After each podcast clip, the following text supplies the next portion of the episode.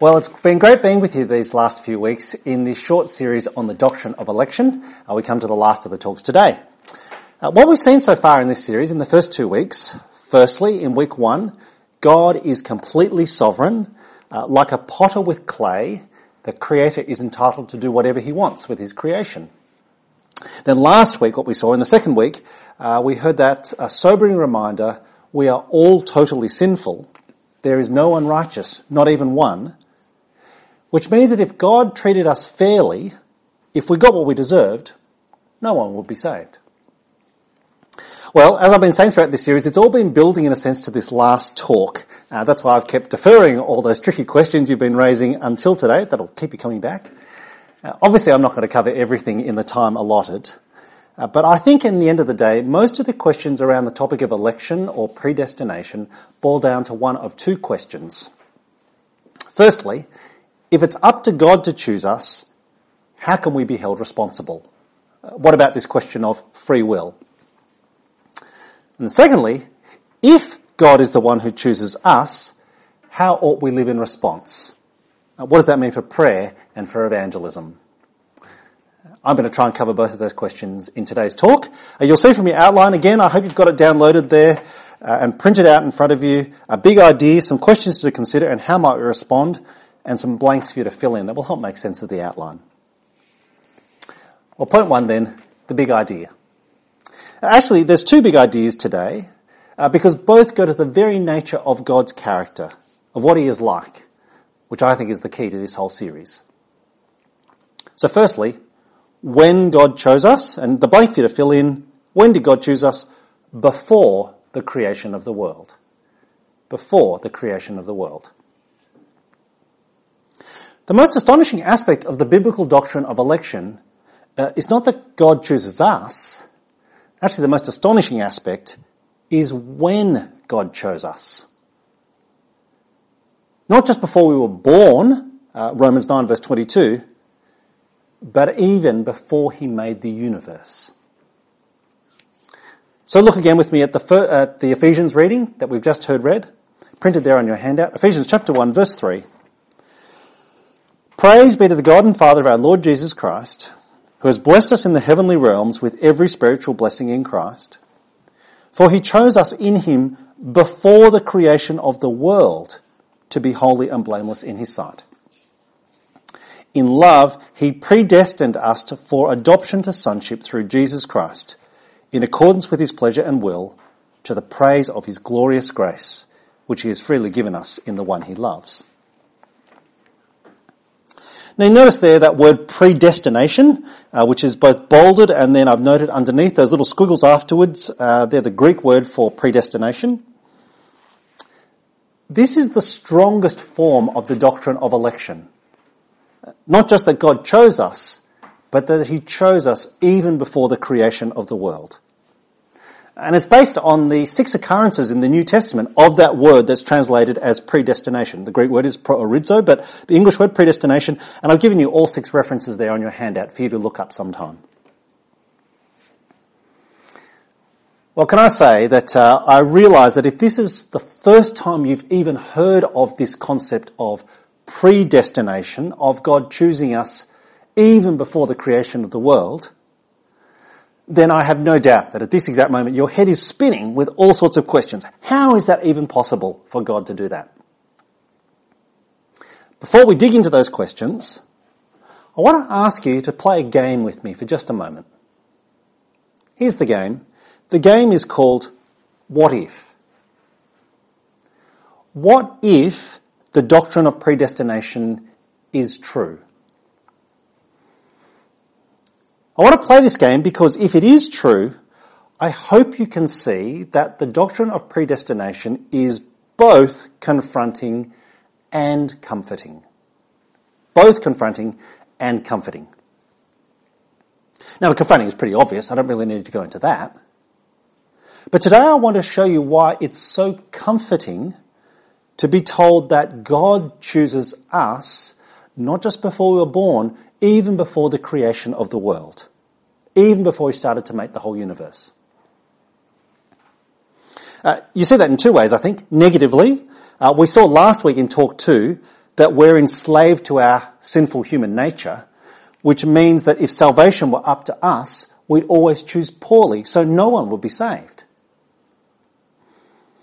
But put more positively, if God chose us, if God chose you and me, even before the creation of the world, it makes it pretty clear that my standing before Him has nothing to do with my efforts.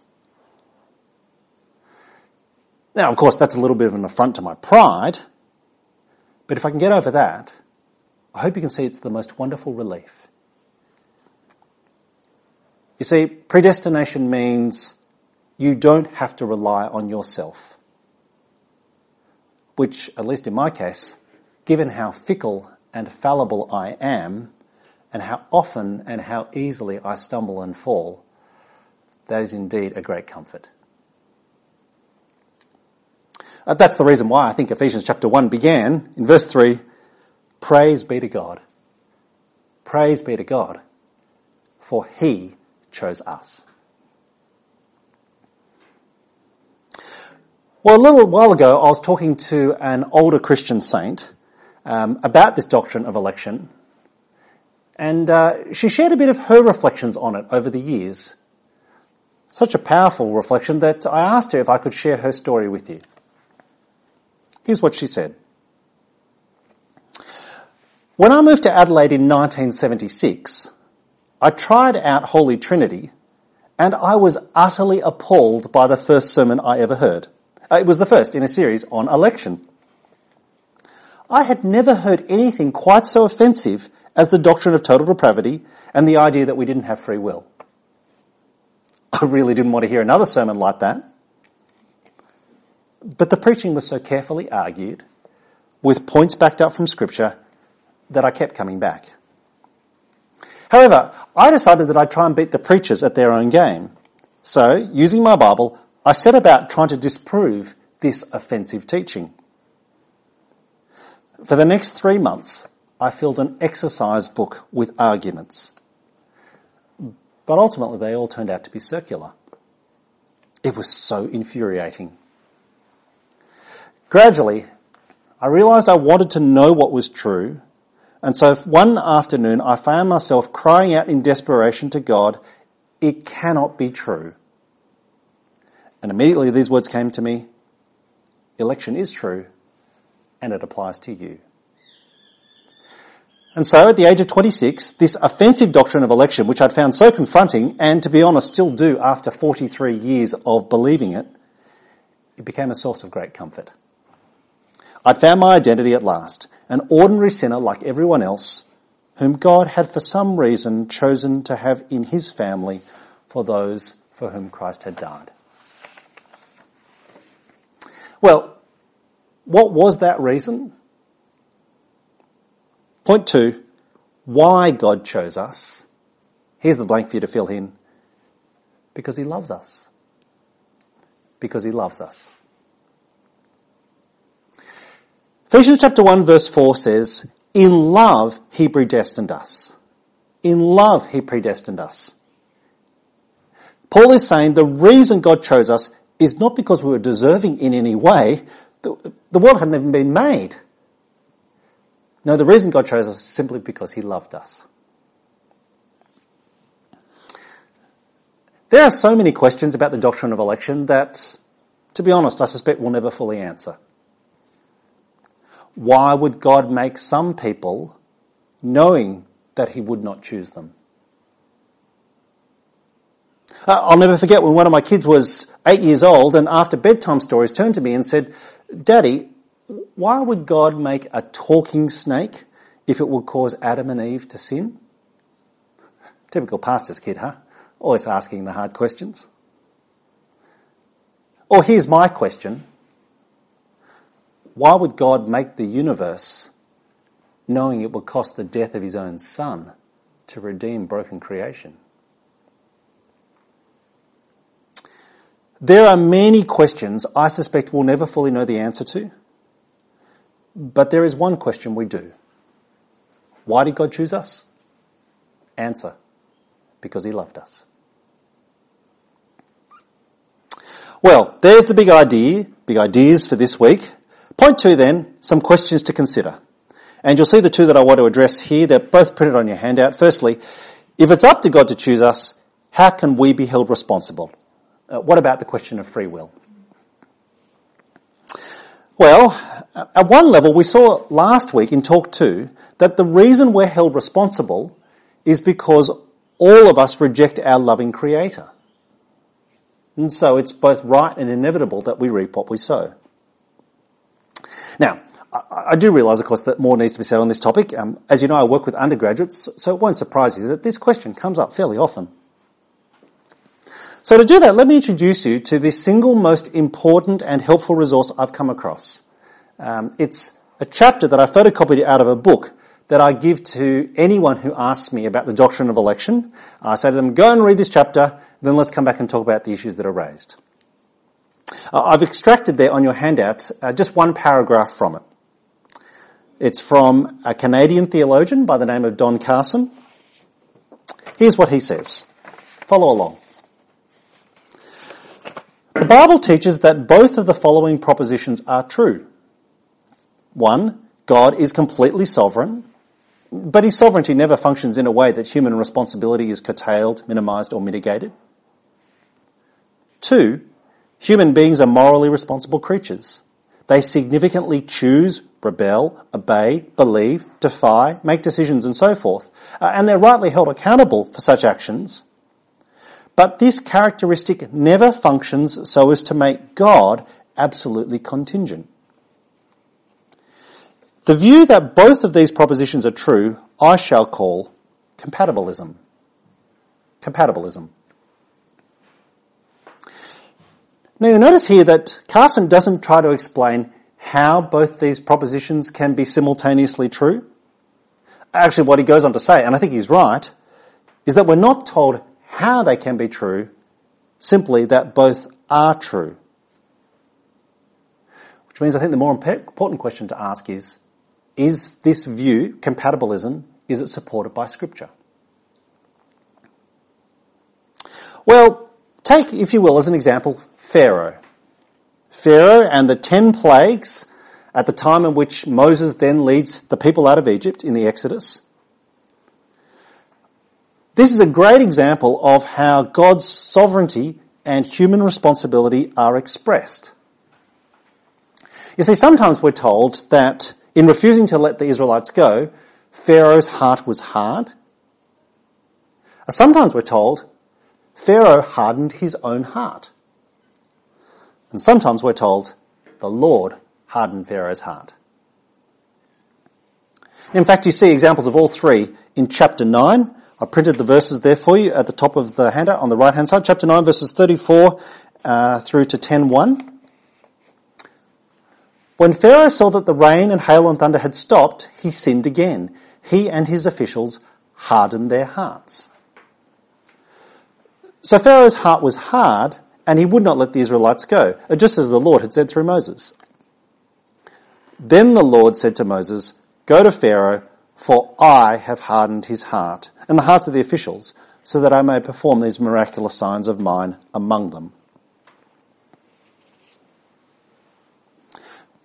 The point is that when taken together, it's clear that scripture affirms both that God is totally sovereign and that we are completely responsible for our actions. Or if I give you a New Testament example, take the Lord's Prayer.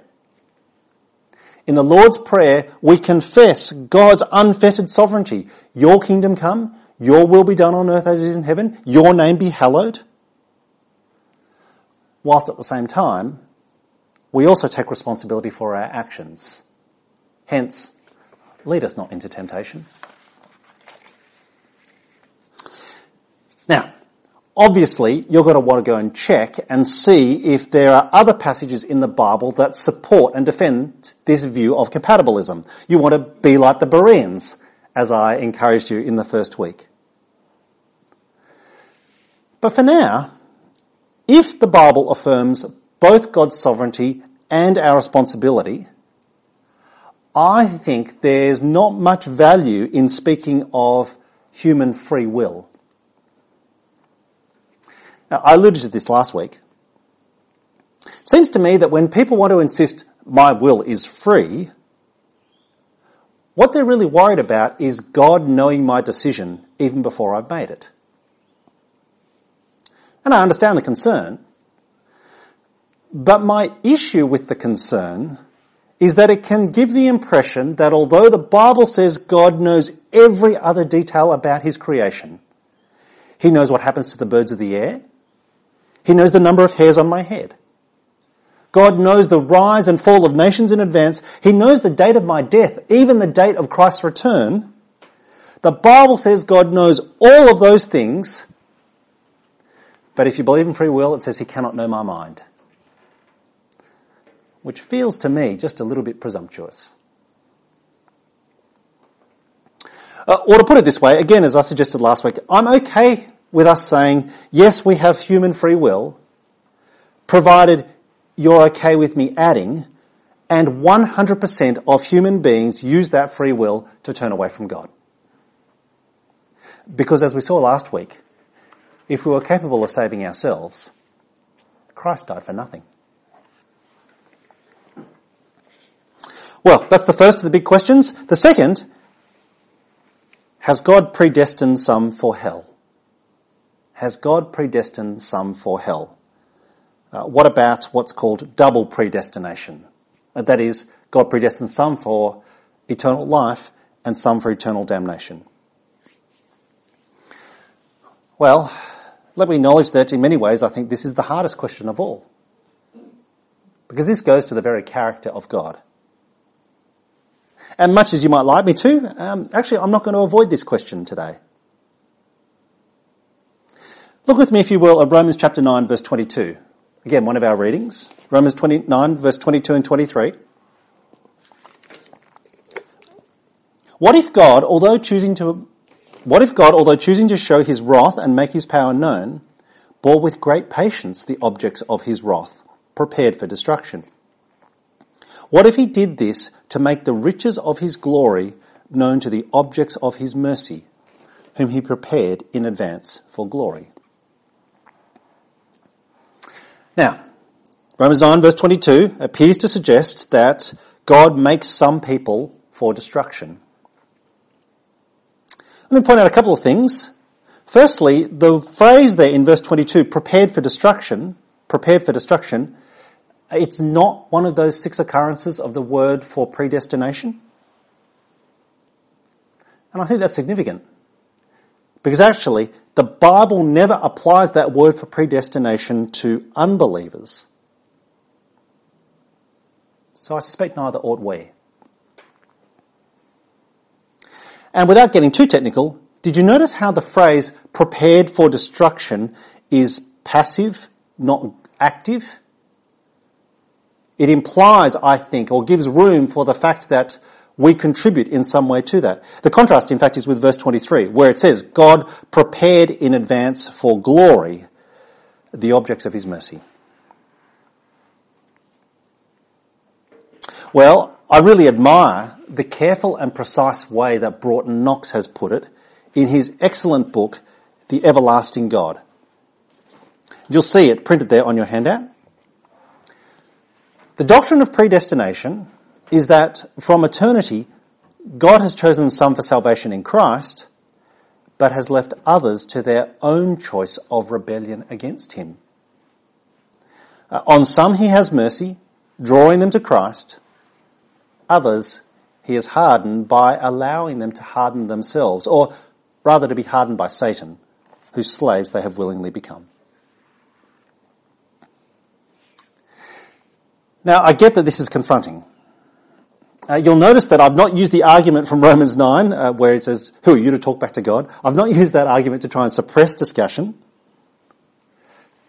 Actually, what I want to say is that I do think we have one choice to make. And here it is. Given that we will never understand everything about an infinite and perfect God, here's our choice. Will we choose to believe him when he says that he is good and trustworthy? Or will we let our discomfort with the Bible's explanations or reasons or even lack thereof about election, will we let them become our primary concern? To put it slightly differently, will you start with the presumption that the God who loves all that he has made is fair and just? Printed there for you reference from Genesis 18 verse 25. Here Abraham is almost bargaining with God over Sodom and Gomorrah, pleading with him to spare them. And he asks rhetorically, will not the judge of all the earth do what is right? I want to ask you, if you can begin with that presumption that God is fair and just, then perhaps you might begin to glimpse how this admittedly very confronting doctrine of election can also be wonderfully comforting.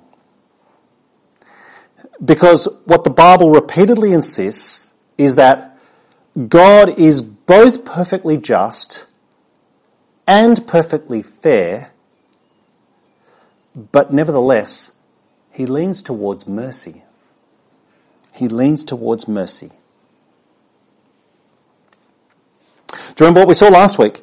Because we've all rejected our Creator, if we were to be treated fairly, that would mean no one would be saved. Which means that if God saves anyone, it doesn't make him unjust. Uh, let me give you an illustration. Imagine there are two convicted criminals on death row. If the governor chooses to pardon one of them, you wouldn't say he's unjust. That's the wrong standard for assessing his character. The Bible consistently portrays a God who is supremely merciful, hence the title of today's talk. A God who keeps relenting and withholding judgment. Think of Nineveh when Jonah finally gets there. Or David when he repents of his adultery. Or Moses as he pleads with God after the golden calf incident. Can I say that for me, I've been a Christian now for 30 or so years. And although I still feel the challenges of predestination, and it's okay, therefore, I think, to keep questioning and asking and debating. What I want to say is that my experience is that although it's still hard, I'm less bothered by it than when I first came to faith. That's not a cop out. That's not meant to be condescending to younger believers, as if to say, oh, just wait till you're a little bit older and it'll all be okay. It's an admission that the Bible probably won't fully answer all of my questions because that's not why it was written. The Bible was written to showcase God's character, His incredible compassion, and His mercy, which is new every morning. Well, the big idea, some questions to consider. Let me try and wrap up this talk and this whole series with some reflections on how might we respond.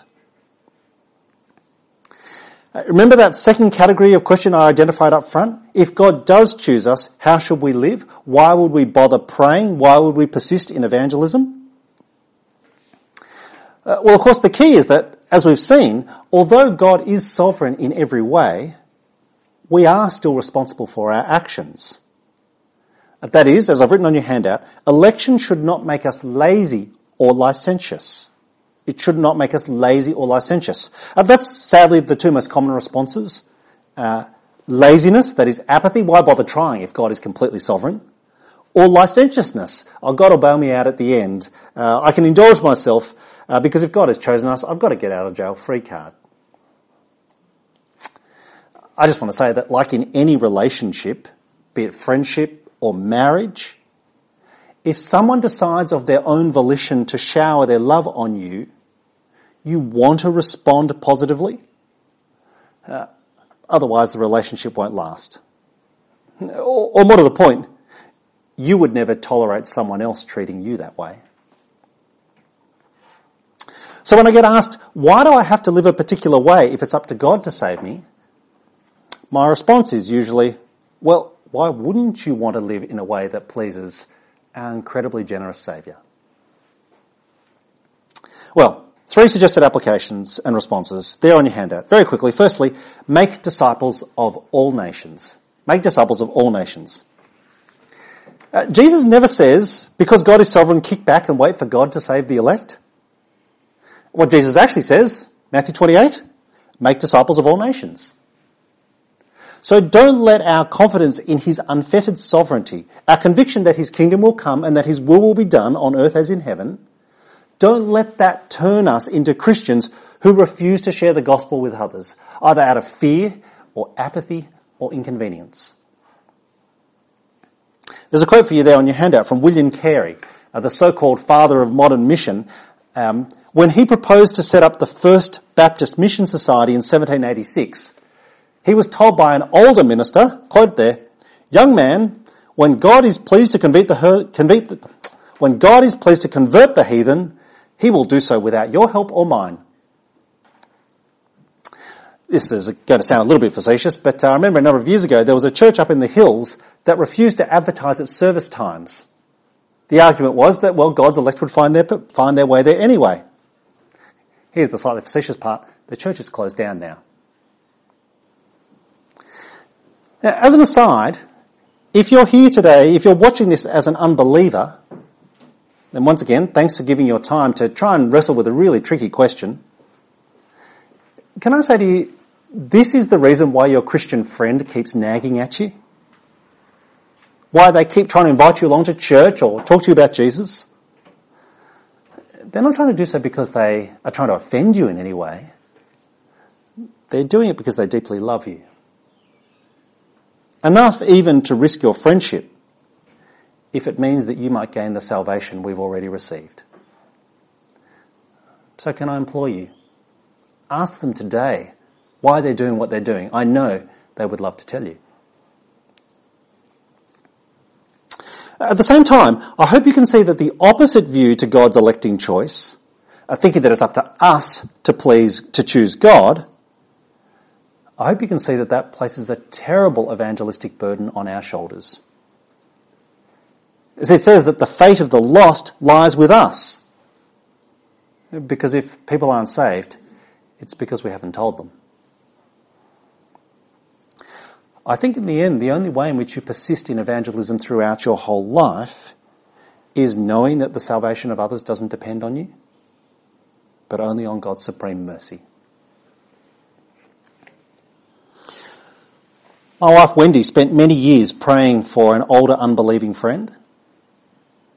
As that friend neared death, Wendy went to visit her one last time to urge her to repent. Sadly, she did not.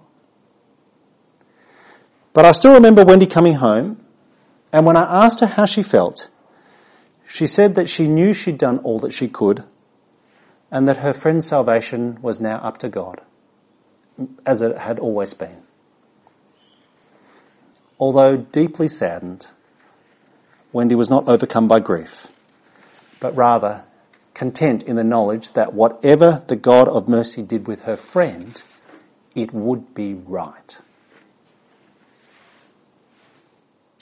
Well, make disciples of all nations. Secondly, more quickly, everyone who calls on the name of the Lord will be saved. This is a quote from Romans 10 verse 13.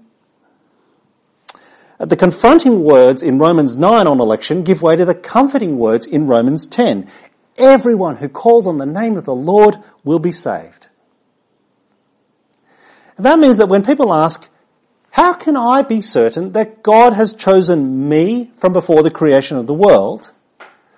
I reply in the response that I heard when I first asked this question, the response that stuck with me ever since. If you're not sure that you've been predestined, get yourself predestined today. Call on the name of Jesus and you will be saved. Make disciples of all nations, call on the name of Jesus. Thirdly and finally, let me say something about Christian assurance. I want to finish here with our last Bible reading with Jesus' words in John chapter 10. Because all along I've been trying to say that this confronting doctrine of election is also wonderfully comforting. Here's the reason why. Christian assurance ultimately lies not what in I will do, but in what God has done and promises he will still complete. Because Christian assurance must never be found in us or our resolve or our plans or our intentions. It is grounded solely in the conviction that God chose us before the creation of the world to be holy and blameless in His sight. And that means that the right way to finish this series is not by looking inwards at ourselves. It's not by looking at that list of questions that we're wrestling with. The right way for this series to finish is with us looking up. Looking up to Jesus, who with the Father is greater than all, and who promises that no one can snatch us away. On your handout, John chapter 10. My sheep listen to my voice and I know them, and they follow me. I give them eternal life, and they shall never perish. No one will snatch them out of my, fa- out of my hand. My Father, who has given them to me, is greater than all. No one can snatch them out of my Father's hand. Heavenly Father, we thank you for the grace and mercy that you've shown us in the Lord Jesus Christ. Thank you that you chose us even before you made the world to be holy and blameless in your sight. We praise you for your goodness and we ask that you might enable us to keep our eyes fixed firmly on him who is our saviour and strength. Amen.